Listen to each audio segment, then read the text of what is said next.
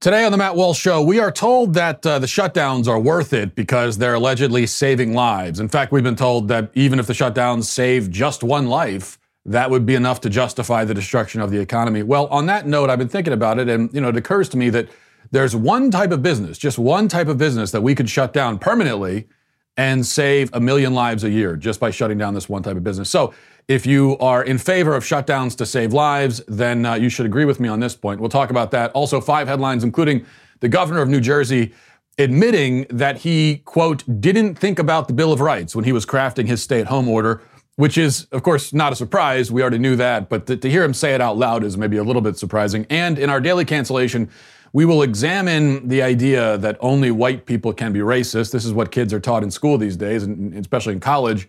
But events in China would seem to very much contradict that claim. So we'll talk about that also.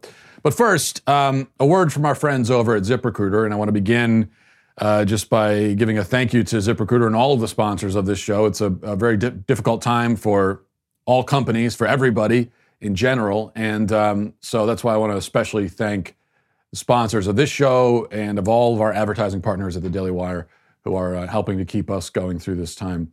Now, ZipRecruiter is one of our longest standing advertiser partners, and uh, we're really proud to work with them. Uh, they what the, the service they provide is indispensable, especially in a time like this. Today, they wanted to do something a little bit different than the type of ad you're used to hearing. So here's a message from our sponsor at ZipRecruiter uh, to you. It says, right now, we cannot be overwhelmed. We have to work to keep, to keep our loved ones safe and protect our communities. We have to work to stay strong, to stay connected, to stay focused. We have to work to inspire, to innovate, to build new solutions. But for all of this to work, we have to work together. At ZipRecruiter, we connect employers and people every day, but today is different. We are partnering with first responders, government officials, the medical community, the innovators in the manufacturing, transportation, and food dis- distribution industries to make sure that we are finding the right people for the right jobs right now. Let's work together. Uh, ZipRecruiter.com slash work together is where you want to go. Okay, a um, a common retort to conservatives who advocate for opening up the economy is that we are betraying our pro-life principles. I'm sure you've heard this. This charge is, and and you know, it's clearly absurd for a number of reasons. First of all, one of our primary arguments is that shutting down society is probably not the most effective way of saving lives. Uh, many people are still dying of the virus even during the shutdown. Many will likely die once the shutdown is lifted. And even the most ardent supporter of shutdowns must must agree that we have to lift the shutdowns eventually. I mean, eventually we have to go back to our lives, and the virus is still going to be there when we go back to our lives. So we may not even be saving any, any lives at all when all is said and done. And on top of that toll, we now have to add to it the lives that are destroyed, ruined, ended, uh, in some cases, by the collapse of the economy all told, you know, it, it is reasonable to worry that the cost in human death and suffering will be greater because of the shutdown than it would have been had we not shut down and had we adopted preventive measures while still allowing the economy to continue. Now, you may disagree with that argument, okay? But it is, it's, it's obviously not an argument that denies the value of human life. That's not what the argument is doing. The argument is saying that human life is extraordinarily valuable, infinitely valuable, uh, but our method right now of protecting human life is not a good method. Here's a better one. That's the argument. Okay. Also, nobody who criticizes the strategy of willfully plunging the nation into a Great Depression is suggesting that the elderly and others who, who are most vulnerable to the virus should be directly killed. Okay, none of us are saying that. This is not like a eugenics argument. We're merely suggesting that there are other and better ways of protecting those populations, and that uh, the enormous cost of our current method is far too high and the payoff is far too uncertain. Now, by contrast, advocates of abortion support the direct and purposeful killing of vulnerable people at the earliest stages of life. That is a very different sort of position to take even even if okay, even if the anti-shutdown people were to argue that the elderly aren't worth protecting and we shouldn't bother protecting them, which which that is m- most emphatically not what we're arguing. But what I'm saying is, even if we took that stance, that stance would be would, would look positively Gandhian in comparison to those who openly celebrate and advocate the medical execution of infants. Which brings us to an important point. The flip side of the erroneous, um, you know, you anti shutdown people are contradicting your pro life views accusation is that a great many of the pro shutdown people actually are contradicting their pro abortion views. As, and as, as, as I've explained, it, it is possible for a reasonable person to affirm the inherent value of human life while also arguing that the shutdowns are unwise. That is possible to do. It's very reasonable. Indeed, a reasonable person can argue um, that uh, that that you know it's it's the inherent value of human life is the reason why we should not have the shutdowns. So it's not just that uh, you know in in spite of that, but it's because of that that we shouldn't have the shutdowns. That is a, that's a reasonable argument. You don't have again, you don't have to agree, but it's a reasonable argument. Um, but there's the other side of that, and what I can't see, on the other hand, is how a person can argue that it is just and proper to intentionally kill a million human lives every single year for the sake of preserving the lifestyle of the parents, and then also argue that we must destroy the lifestyles and livelihoods of millions of people in order to preserve human life. So there seems to be a logical disconnect there. The, the latter argument can only potentially make sense if human life has inherent value, while the former argument can only potentially make sense if human life has subjective and conditional value that is not inherent value. So, which is it? Uh, the pro shutdown camp declares that every life has value, every life is worth saving. I agree with them but the odd thing is that so many of them don't really agree with them. They don't appear to have a coherent perspective on human life and its value. And that's one of the reasons why this debate has been so fruitless and doesn't go anywhere. Because we don't, we, it, we don't have a, an agreement on the inherent value of human life. And there are people who are, who are making claims as if they believe that, that human life has inherent value, when in fact they don't believe that. And that's how we end up in this morbidly ironic situation where a, where a, where a society that kills a million babies a year for convenience has shut itself down to prevent the elderly from dying. Um, if there's any principle here that can be found, it would seem that the principle is that adult life is more valuable and more worthy of protection than the lives of children, which of course is incoherent, not to mention uh, backwards and, and, and evil um, all life has value. But a, a, healthy society, I would say, is, should be far more willing to accept the death of adults than the death of children. Which isn't to say that we shouldn't do anything to protect adults. I'm not saying that. But adults must die eventually, after all. Children should not. Least of all, should they die by our own hands, which is what's happening. A properly ordered and healthy society would see the death of an adult as a tragedy, which it is, but the death of a child it would see as something so unspeakable that the word tragedy doesn't even cover it. We seem to have flipped those things around, flipped it on its head. And that doesn't make sense to me. But look, perhaps I'm being too cynical. Um, I have to leave open the possibility that all the pro abortion people who are now applauding the ruination of our economy because even a sacrifice as extraordinary as that is worth it to, to save just one life, supposedly, they say. Um, maybe all these people have experienced a dramatic change of heart. You know, maybe this is not hypocrisy or inconsistency, but it's a sign that a, a new leaf has been turned in our culture. Maybe these people have discovered within themselves for the first time a real passion for defending the worth and dignity of human life. Um, in that case, you know, I welcome them to the pro life team. Welcome aboard. Glad to have you. And I would just like to suggest that if we're pursuing a policy of shutdowns to save lives, we only really need to close one type of business. It's, it's, it's the one type of business that kills a million babies a year in this country. Now, we can argue about the other shutdowns. We can argue about the, the wisdom of the other shutdowns and whether or not we should be shutting down other businesses like restaurants and, and retail shops and so on. But anybody who really wants to protect human life should agree that that that this is the best place to start. This at least is one type of business, abortion clinics, that we should certainly shut down. And there is no doubt that we could save uh, many, many lives just by doing that. So I'm glad we could come to this understanding. Now let's move on to uh, headlines. Number one, and uh, thousands of people in Michigan, uh, the Michigan Michiganders, what is it?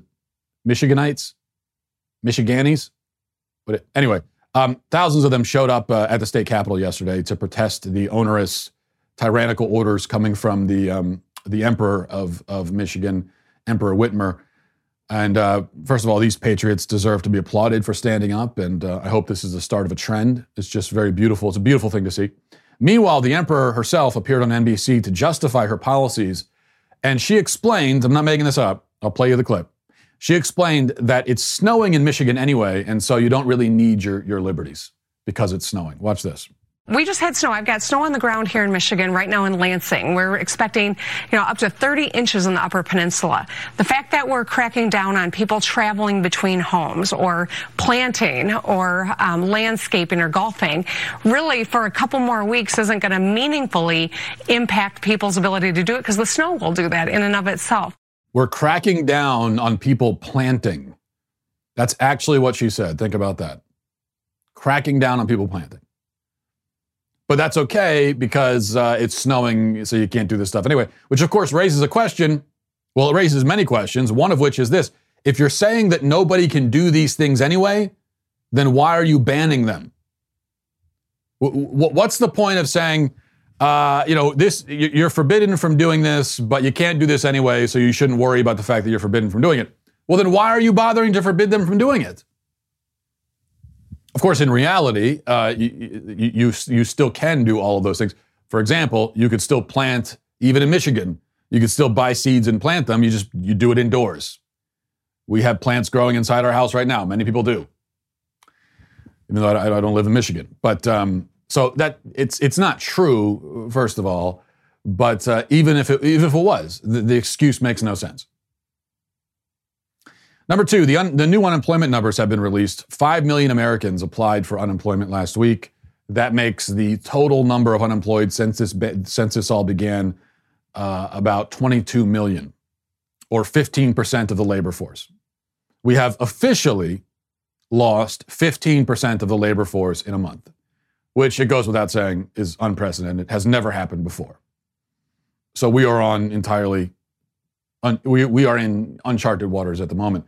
But really, these numbers, we have to we have to remember. I have to keep reminding people when we talk about this that these numbers are almost meaningless. Almost meaningless, not because they don't matter, but because the actual numbers are much, much higher than this. Okay? All this tells us is the number of people who successfully applied for unemployment. It does not include the many millions of people who tried to apply and couldn't get through because the systems were down and uh, also all the people who don't qualify for unemployment in the first place, even though they're with, they, they are without a job right now. So we talk about 22 million.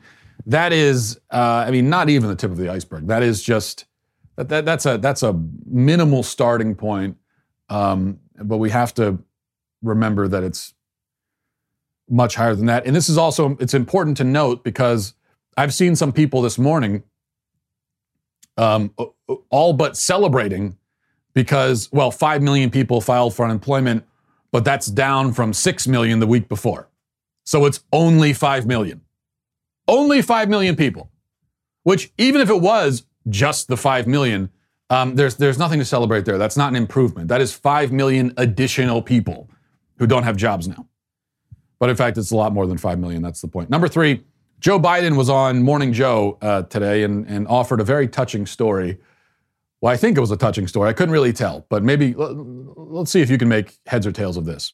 I sat with a guy yesterday on on a telephone, and he's telling me. He said, "I don't know." He said, "Look, I I I I, I worked at the hospital."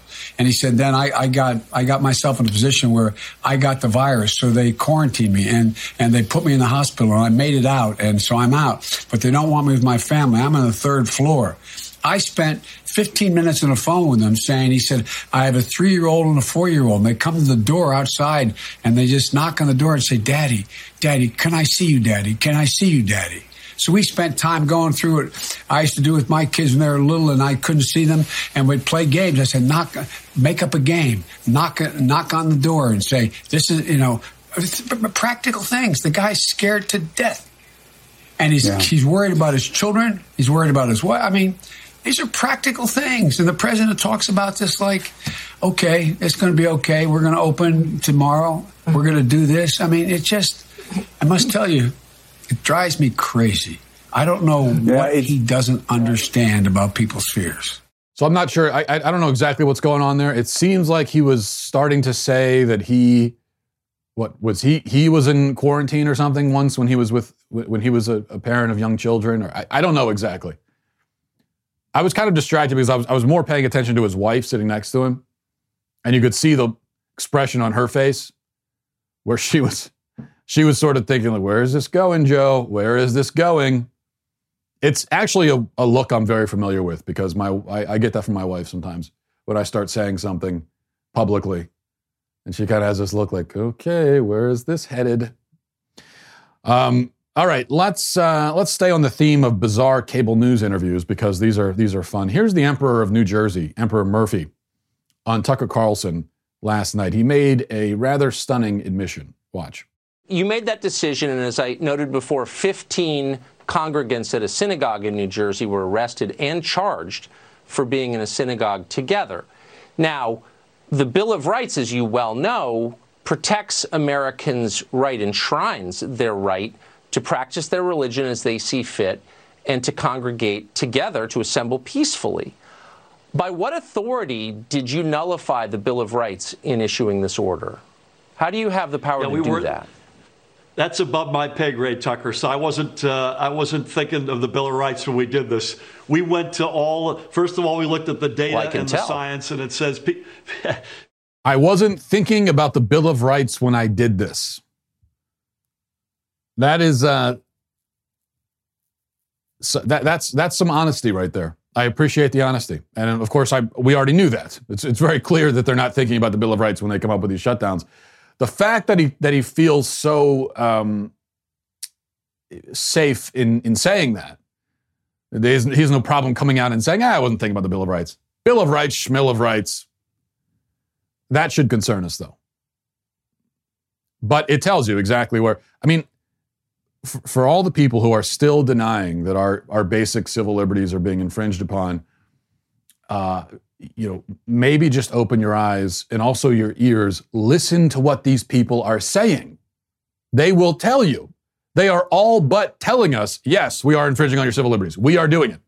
They're basically announcing it as they do it. And yet you still have morons out there saying, what are you talking about? Our liberties aren't being infringed upon. He just said, yeah, I didn't think about the Bill of Rights. So it's not relevant to what I'm doing. Just like we've had cops saying, uh, you know, First Amendment is non essential. Your rights are suspended. Five, finally, Dr. Fauci did an interview on Snapchat's Good Luck America, which is evidently a thing. Uh, reading now from the New York Post, it says Toward the end of the taped segment, Fauci was asked if you're swiping on a dating app like Tinder or Bumble or Grindr, and you match with someone that you think is hot, and you're just kind of like, maybe it's fine if this one stranger comes over, what do you say to that person? Okay, so we're asking um, Dr. Fauci for uh, dating advice now. Which why not? We we, we already we, we, get economic advice from him. We get all kinds of advice. Uh, Dr. Fauci is now our national guru who we go to for advice on all topics because he's an all-knowing, all-seeing, omnipotent being. Um, and uh, he replied, "You know that's tough because that's what's called relative risk." Then, then he dropped the bombshell. If you're willing to take a risk, and you know everybody has their own tolerance for risks, you could figure out if you want to meet somebody. And then he added, if you want to go a little bit more intimate, well, then that's your choice regarding a risk. Okay, so first of all, Dr. Fauci has given you permission to have sexual relations with strangers. So he's, he's given you, if you're going to him for permission, he's given it to you. Um, because, as I said, and of course, we go to Dr. Fauci for really anything you want to do now. You have to go to Dr. Fauci. He'll tell you if you can do it or not. Um, is this consistent with everything else he said? No, but you know we, we can't expect him to be consistent. That's that's no. He's he'll decide in the moment what's what's the safest thing and what isn't. So we've got Dr. Fauci saying, yeah, you know, if you want to have sex with a stranger, uh, you go ahead and do that. Meanwhile, in some states, like in Michigan, you're not allowed to have your own family members over just to visit for dinner. So you can't have um, your parents over for dinner, but you can invite, or we're told it's safe to invite a stranger over to have sex. That's makes a lot of sense, right? Now let's let's move on to your uh, daily cancellation. But before we do, uh, a note about the Daily Wire. Quarantine, you know, might not be any fun, but you know what is fun? The Daily Wire deal I'm about to share with you. When you become a Daily Wire Insider Plus or All Access member, then you will get not one, but two of the highly coveted leftist tears tumblers. Rumor has it that uh, this tumbler completely eliminates the threat of thirst if you fill it with some sort of liquid and then drink the liquid. That is the, not just rumor, but in fact, that's a scientific fact. Daily Wire members get many amazing benefits, including, of course, the magnificent, the irreplaceable, singular leftist tears tumbler. You also get an ad free website experience, access to all of our live broadcasts and show library, the full three hours of the Ben Shapiro show, access to the mailbag, and now exclusive election insight op eds from Ben Shapiro. As well, uh, Daily Wire members also get to ask us questions during backstage, and our new all access tier allows you to join in live online Q&As with me and the other hosts as well. So there's a ton of stuff you get. And again, that's two leftist tears tumblers, not just one, but two, when you become a Daily Wire Insider Plus or All Access uh, member. Okay, today we're canceling the people who claim that only white people can be racist. That whole school of thought is officially canceled. And, and just to be clear, that is a very real school of thought. There are people out there who not only believe this, but teach it. it it's taught in schools um, many leftists believe and will tell you if you ask them that racism is power plus prejudice. That's the equation. And um, only white people have power, allegedly. So only they can be racist. And this holds true. It doesn't matter. I mean, even when Barack Obama was president, according to this formulation, he had no power. He was the most powerful man in the world, but he actually had no power because of uh, the color of his skin. And so you could be racist to him but he couldn't be racist to you, even though he's the president and you're just a peon, right? Now, of course, all you have to do really is open your eyes and look around, and you can see that this is not the case and it's totally insane. In fact, the very claim that racism is exclusive to white people is itself racism against whites. So it's not hard to disprove. But here's one thing, one example that will uh, be especially hard, I think, for the only whites are racist crowd to navigate around, and that is China. Um, since you know dumping on China is is is the popular thing to do right now, and for good reason. They they certainly deserve it. Let's uh, let's add this into the mix. A, McDo- a McDonald's in China actually recently tried to ban black people from entering the restaurant. Okay, here's the BBC report about the incident. It says uh, McDonald's in China has apologized after a branch in the industrial city of Guangzhou barred black people from entering. A video shared on social media showed a notice that read, We've been informed that from now on, black people are not allowed to enter the restaurant. McDonald's said that when it found out about the notice, it temporarily closed the restaurant. Tensions have been running high between Africans and local people in the city. Last week, hundreds of Africans in Guangzhou were evicted from hotels and apartments after online rumors that coronavirus was spreading among African people. Guangzhou is a hub for Afri- African traders buying and selling goods and is home to one of China's largest African communities. Um, and uh, so on, and it goes on there. Now, this, this is not very surprising. There have been many reports of anti Black bigotry and violence um, in response to the pandemic in China, which of course makes no sense on a number of levels, starting with the fact that the, the virus started in China and because of China not in Africa. But then bigotry, of course, never really does make sense. But this is all in the context of Chinese culture, which has a huge problem with racism, especially anti black racism, but, but also just racism in general. And uh, Chinese culture is very racist. And this extends beyond China. Anti black bigotry is all over East Asia, South Asia, uh, India. You know, um, anyone who has any experience with any of these countries knows this and will tell you. It's the very large elephant in the room. Whenever somebody is preaching about the unique evils of white racism, you've got Asia, you know, the, the, very big elephant in the room, or on the globe anyway, where racism is extremely common and socially acceptable. Um, here's another example. This is a, a Chinese ad for a, a uh, laundry detergent. Um, now, I want you to watch this and think what kind of culture produces an ad like this? Watch.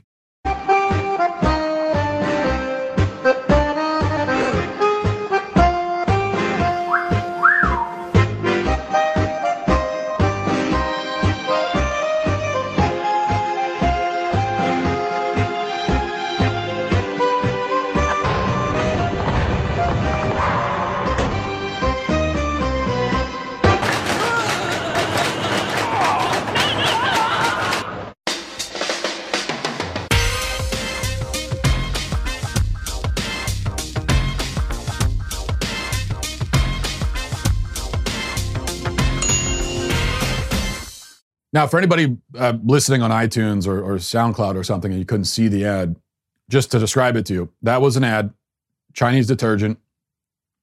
And in the ad, a black man is um, stuffed into a washing machine. And when he's lifted out, he's now Chinese. Okay. Now, um, can, can you imagine an ad like that in this country?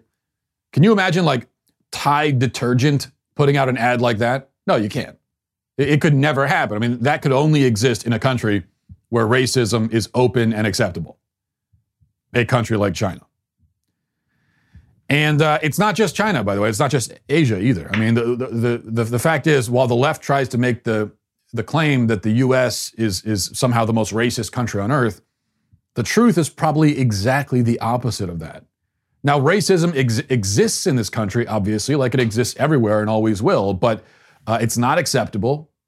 And being openly racist will get you ostracized in this country. And this is also in a country with more ethnic diversity than any other. So it's not like it's easy for us not to be racist because we're all the same race anyway. No, it's not something like that. It's we got a whole bunch of, of, of, of ethnicities and races living in this country, and um, we do a better job uh, of uh, with that and of of promoting diversity and of uh, you know um, getting rid of racism than any other country does. But you know, of course, you're not going to hear that from from the left, and and and you need a. They've got this very simplistic narrative, and it's really easy and it's convenient. White people are evil. White people are racist, and so they have no choice but to ignore you know the racism that happens all across the world among you know billions of people all across the world. All right, uh, let's go to emails. And if you become a Daily Wire member, you can always email the show through the mailbag. This is from Tinis, is the name. That's with a T. Tinis. I don't know if that's his God, if that's his Christian name or not. I'm not sure. But he says, Dear Matt, I actually don't mind the whole state enforced mandatory mask wearing because they're just trying to keep us safe and healthy. But I don't wear one myself because they get in the way of my cigarettes. So I, I appreciate that, Tinas. And you know what? I, I also think that I've said before, we, we you know, I, I think we can reopen the economy, and I think it makes sense, at least in certain contexts and in certain industries, for there to be masks. And you know even if you want to have a you know, laws and policies in individual places that require masks uh, i don't i don't necessarily see a problem with that as long as it's not overly onerous and as long as it makes sense. Now requiring somebody to have a mask when they're walking down the street that doesn't make sense. But in certain industries it might make sense.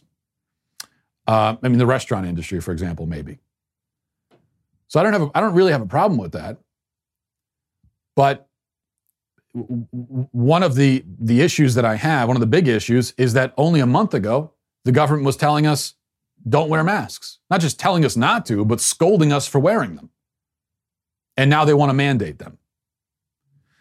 Let's go to uh, this is from SP. It says, I'm a homeschooling parent going on two years.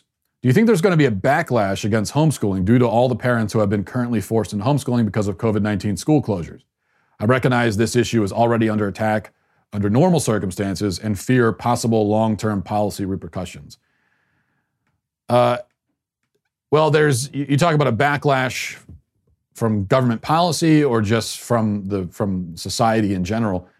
I think uh, I, I, think I think looking on the bright side of it, I, I think that there are going to be people who've been homeschooling during this and discover that you know it's not as hard as they thought, and maybe they actually enjoy it. I've actually heard from quite a few parents who've told me this that they've been forced into becoming homeschool parents, as as all parents have across the country, and they said they they actually enjoy it, and it's made them rethink the idea of homeschooling. So I think you might it probably would be the opposite. You're going to see an, in, an increase in homeschooling. It's going to become more popular.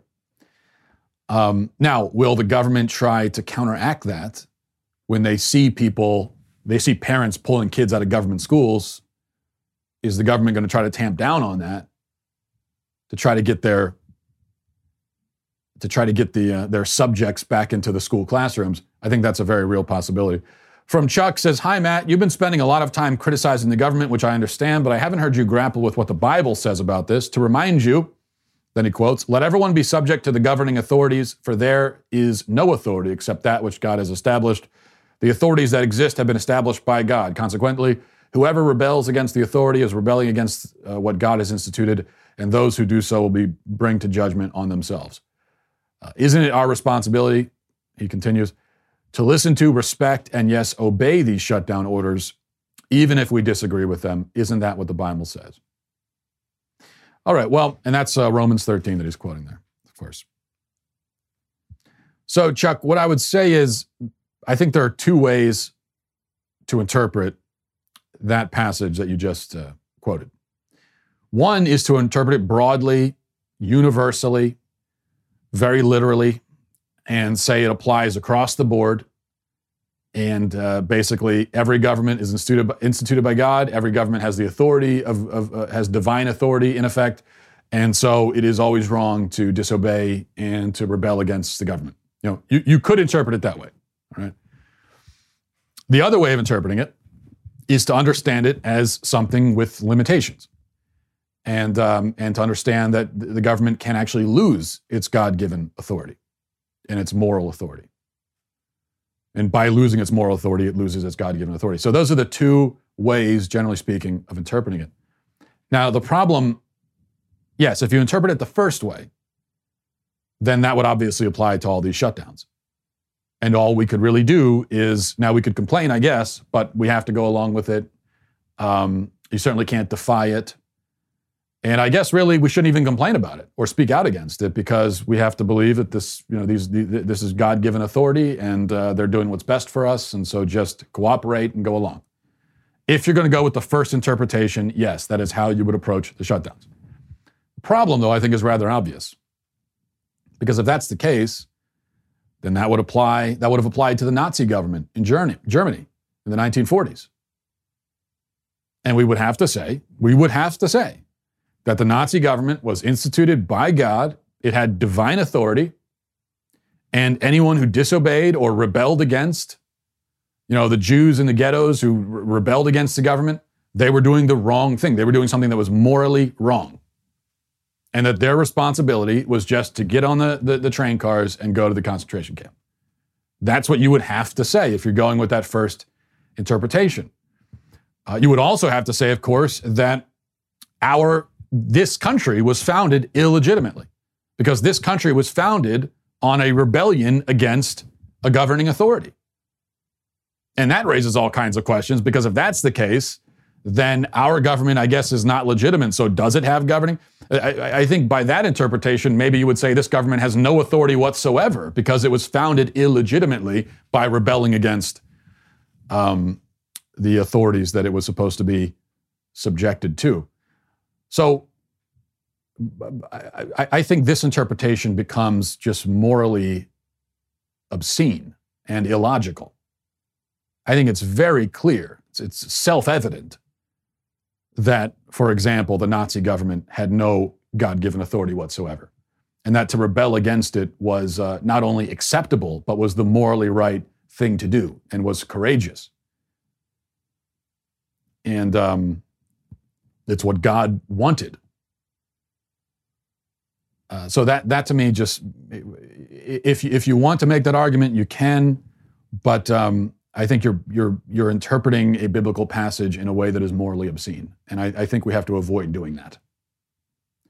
Which leaves us with the second interpretation, which is there are some limitations on that, and the government can lose its God-given authority. Another example: our government says that uh, it's okay to kill babies, like we talked about at the beginning of the show. A million babies a year are killed legally and uh, according to the interpretation that you're going with here, it would seem that uh, you know we, we we can't really defy that or rebel against it, and we just have to accept it because the government says it's okay to kill babies, so therefore it is. I don't believe that. I don't believe it for a second. There is an authority higher than the government. Right now, we know that under normal circumstances, the government derives its authority from God, but that means that God is, of course, above the government and the government cannot overturn basic moral laws. So I, I go with the fact that there, that there are limitations on that authority. And uh, then it becomes a question of uh, do these shutdowns exceed those limitations? And that's, you know, that's a, that's a question open for debate. I think it does. And my answer is yes, I think it does. Um, because the government itself is acting unlawfully. We know the way that our the, the way that our system is set up, the ultimate supreme legal authority is not just the opinion or the whim of a governor or a bureaucrat or a senator or the president. The ultimate legal authority is the Constitution of the United States. And they are defying that. So they are acting unlawfully and therefore forfeiting their authority, in my view. Uh, but it's, uh, it's an interesting discussion to have. So I thank you for the email. Thanks everybody for watching and listening. Have a great day. Godspeed. If you enjoyed this episode, don't forget to subscribe. And if you want to help spread the word, please give us a five star review. Tell your friends to subscribe as well. We're available on Apple Podcasts, Spotify, wherever you listen to podcasts. We're there. Also, be sure to check out the other Daily Wire podcasts, including The Ben Shapiro Show, Michael Knowles Show, and The Andrew Klavan Show. Thanks for listening. The Matt Walsh Show is produced by Sean Hampton, executive producer Jeremy Boring. Our supervising producers are Mathis Glover and Robert Sterling. Our technical producer is Austin Stevens, edited by Danny D'Amico, and our audio is mixed by Robin Fenderson. The Matt Walsh Show is a Daily Wire production, copyright Daily Wire 2020. Hey everyone, it's Andrew Klavan, host of The Andrew Klavan Show. The time is coming to start getting back to work. Trump says we can get it done. The New York Times says despair and die. Which advice should we follow? Hard to figure, but we'll try on The Andrew Klavan Show.